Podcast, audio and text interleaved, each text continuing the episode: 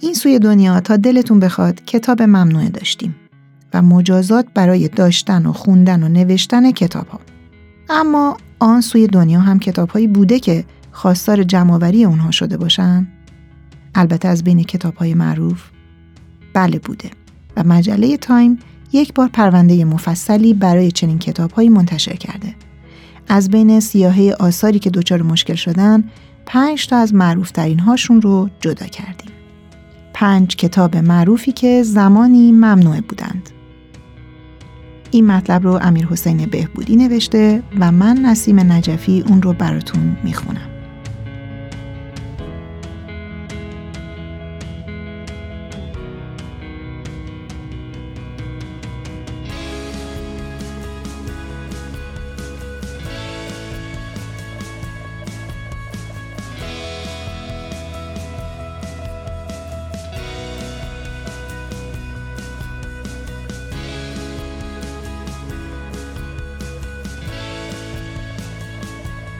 سایت معرفی و نقد کتاب بینش با همکاری استودیو شهر صدای پارسیان و سجاد سجودی تقدیم می کند.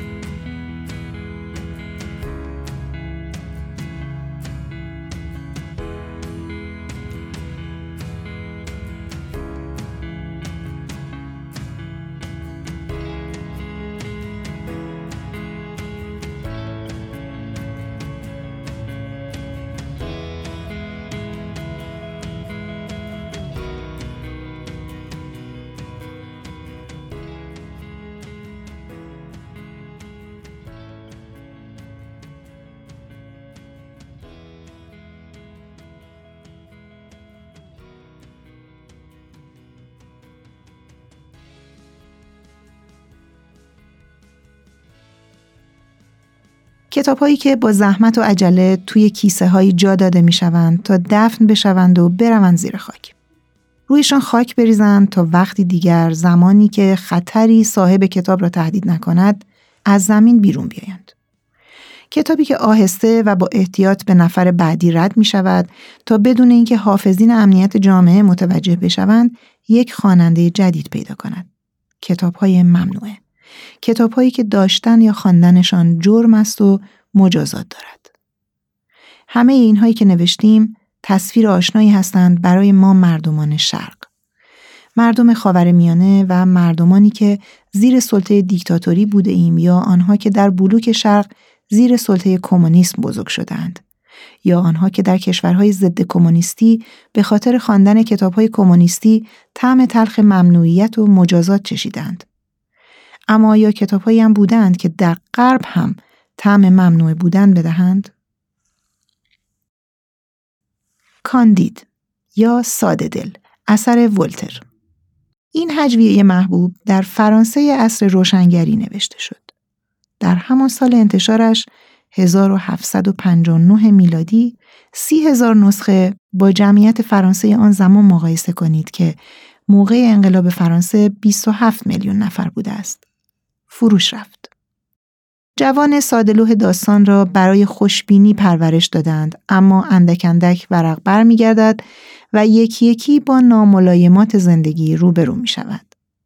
کتاب هر چیز مقدسی را به سخره می گیرد. از ارتش و کلیسا و فلسفه گرفته تا خوشبینی. ولتر در نهایت با تنزی سیاه تعقل را تبلیغ می کند. اصحاب روشنگری به عقل و تعقل و علم ایمانی راسخ و غیرقابل خدشه داشتند. شورای بزرگ ژنو و دولت پاریس بلافاصله بعد از انتشار کاندید خرید و فروش آن را ممنوع کردند که البته موفقیتی نداشتند.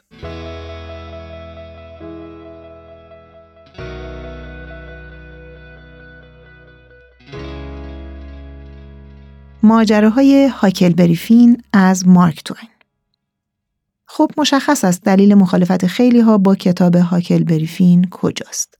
در زبان بیادبانه آن. تازه در آن زمان هنوز نسبت به کلماتی که امروز بار واضح نجات پرستانه دارند گارد شدیدی مثل امروز وجود نداشت. در طول کتاب دیویست بار کلمه کاکا سیاه به کار رفته. خیلی از منتقدین به خاطر استفاده مارک توین از زبانی آمیانه و مزر و بیادبانه کتاب را فاقد ارزش می دانستند. زبانی که در ترجمه هم به یکی از مشکلات مترجمین ایرانی تبدیل شد. و حتی نویسنده زنان کوچک در مورد کتاب هاکل بریفین نوشت اگر آقای کلمنس نام اصلی مارک توین نمی‌تواند به چیزهای بهتری فکر کند تا به خورد دختران و پسران ما بدهد بهتر است دیگر ننویسد. هاکل بریفین در نهایت به خاطر استقبال مردمی از آن و حامیان بزرگی که در ادبیات آمریکا پیدا کرد مثل ارنست همینگوی که گفت تمام داستانهای آمریکایی از این داستان بیرون آمدن و پیش از آن چیزی نداشتیم ماندگار شد اما همین امروز هم هر چند وقت یک بار انجمن اولیا مربیانی در ایالتی خواستار حذف کتاب از کتابخانه مدرسه می شوند. در اوایل قرن به خاطر بیادبی و حالا به خاطر کلماتی که امروز بار نجات پرستانه دارند.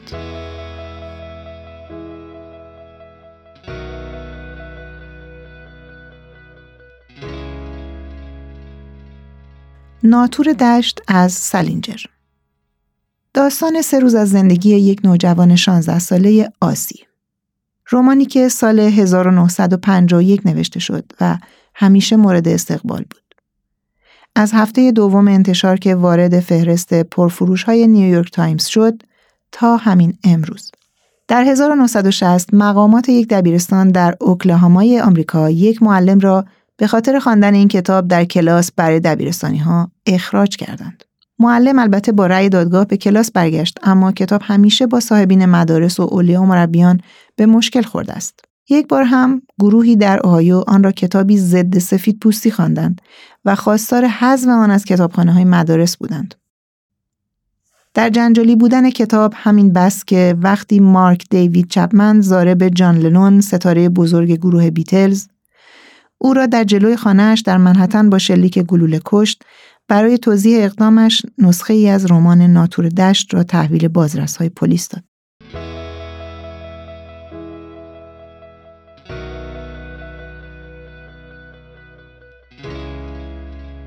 لولیتا از ولادیمیر ناباکوف خب این کتابی است که مشخص است چرا انتشار آن به مشکل برمیخورد.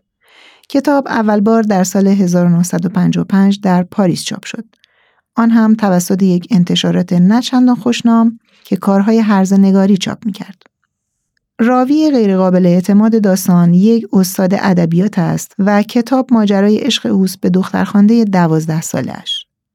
عشقی که او آن را جایگزین عشق ناکامش به محبوب دوران کودکیش محسوب می کند. کتاب اول از همه در پاریس توهینآمیز شناخته شد. در ادامه در انگلیس و آفریقای جنوبی و آرژانتین و نیوزلند هم ممنوع شد. برای طبقه بندی کتاب با احتیاط از رمان با مایه های اروتیک استفاده شده است. گرچه اتفاق اروتیکی عملا در داستان نمیافتد. برخی خواننده های کتاب به همین دلیل از ادامه دادن آن کسل شده بودند. در دهه 60 میلادی استنلی کوبریک و در دهه 90 میلادی آدریان لین اقتباسی سینمایی از روی کتاب ساختند. ناباکوف از شهرت اروتیک کتاب ناراضی بود و مشهور است به خاطر مخالفتش با چاپ عکس یک دختر نوجوان روی جلد کتاب با چند ناشر در افتاد و حتی دستنوشته کتاب را تقریبا سوزاند.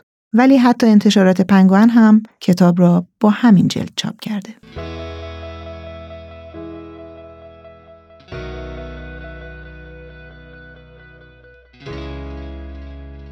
مجموعه هری پاتر از جی کی رولینگ یک مجموعه نوجوانانه سوپر پرطرفدار با مایه های جادوگری از پیش مشخص بود که با واکنش منفی کلیسا روبرو خواهد شد.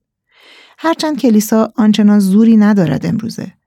این پدر و مادرهای اخلاقی را هستند که زورشان خیلی زیاد است و گروهی از آنها در سال 2001 در ایالت مین آمریکا یک مراسم کتابسوزی به راه انداختند تا داستانهای هری پاتر را به خاطر ترغیب نوجوانان به جادوگری و پرستش شیطان آتش بزنند.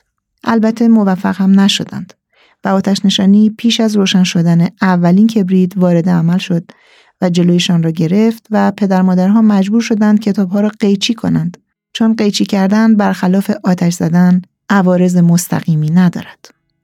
هنوز هم هر از گاهی خبری از مخالفت گروهی از مربیان یا مدارس یا والدین می‌رسد که خواستار کنار گذاشتن کتاب های هری پاتر از کتابخانه ها هستند مخصوصا در آمریکا که پدر و مادرهایش خیلی اخلاقگراتر از اروپایی ها هستند.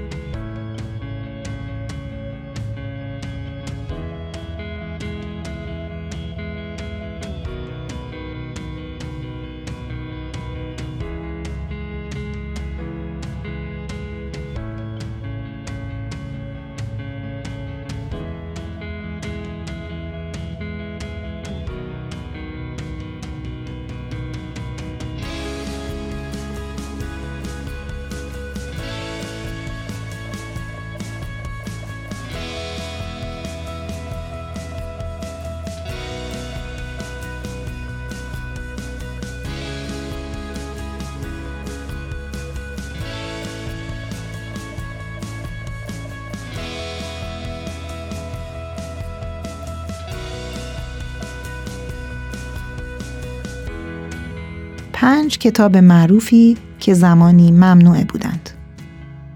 نوشته امیر حسین بهبودی راوی نسیم نجفی این مقاله و دهها مقاله دیگر درباره های کلاسیک و جدیدتر را در سایت معرفی و نقد کتاب وینش بخوانید.